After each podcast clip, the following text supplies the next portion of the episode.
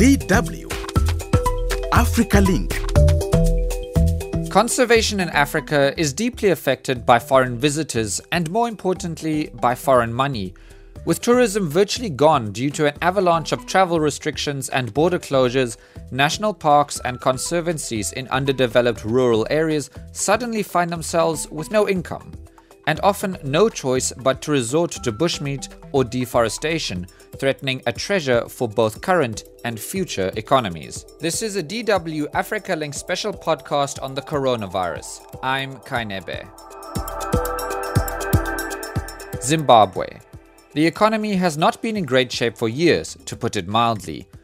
But the southern African country could always rely on a steady stream of visitors who came to see animals, go on hunting safaris, and spend nights in national parks. But that's over now. Dr. Emmanuel Fundira is the president of the Safari Operators Association of Zimbabwe and has worked in the tourism, conservation, and safari industry for 25 years. He's never seen this sector in such a bad state. And for him, Zimbabwe's biggest draw card has effectively been taken out of the deck tourist travel all the way to come uh, as far as uh, Zimbabwe for the simple reason that we are heavily endowed uh, with our wildlife resource. Safari industry and conservation contributed uh, last year and in previous years close to US uh, 100 million US dollars uh, for the industry and also contribute to more than 200,000 jobs some rural areas in Zimbabwe are only suitable for wildlife resources and so are dependent on conservation programs. Zimbabwe has allocated 26% of the land use uh, rural, uh, into rural communities, which are exploited for the sake of wildlife utilization. The rural communities have been compromised greatly in terms of uh, loss of protein and food nutrition, which they normally get. The rural communities depend to a large degree in terms of infrastructural support uh, from wildlife utilization. About US 50 million is allocated towards um, rural uh, economic development, building of schools, hospitals, provision of water, sanitation, and uh, and the like. So, to a very large extent, all that has been decimated. According to Fundira, the country has also seen a spike in human wildlife conflict.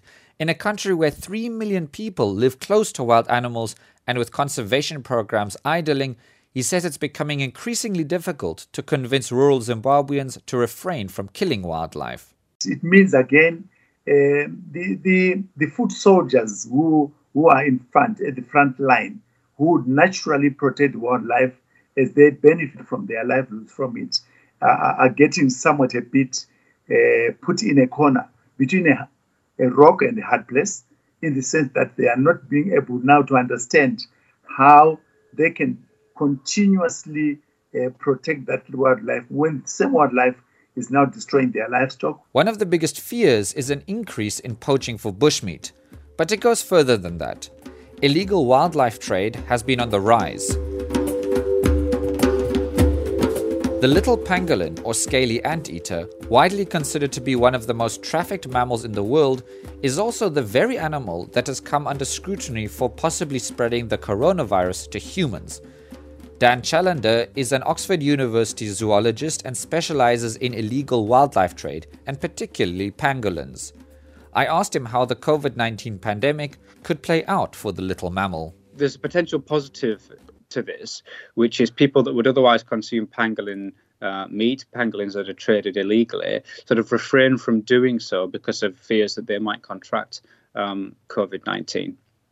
And that could be uh, beneficial if it means that, well, there's a reduction in um, harvesting incentives and a reduction in poaching of, of pangolins as, as a result. But there is a flip side to it. And that's that people um, where pangolins exist in the wild start to associate pangolins with COVID 19 um, and are fearful of living in areas close to or with them, uh, and persecution rates increase because people don't want to have pangolins around or dispatch them when they go to the forest, for example.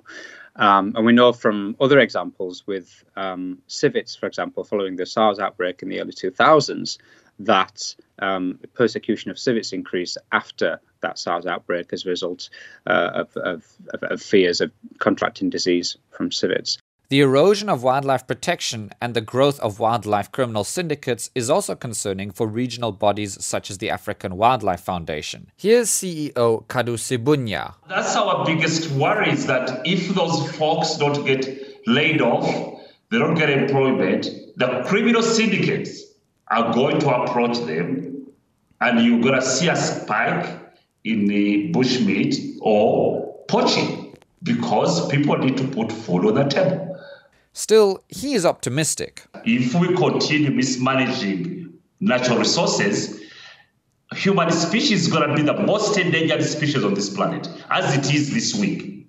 I think the lions are not more endangered than humans this week because of COVID 19. Government's role is to ensure, for example, food security to the citizens of the countries. You cannot ensure food security in tropical countries without rain we know where rain comes from. Therefore, governments need to ensure that they fund management and protection of forests. In fact, Sebunya argues the pandemic has shown African governments just how important conservation is. Now they can see when 3 million um, jobs in Kenya alone were switched off as when tourism stopped overnight. In Africa, 30 million people are out of job.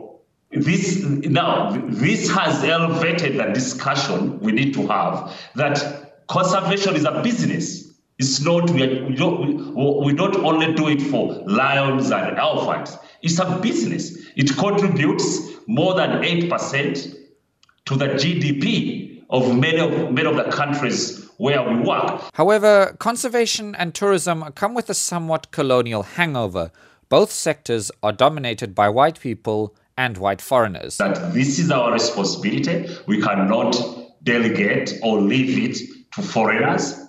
Or for, for Africans, we cannot leave it only white Africans.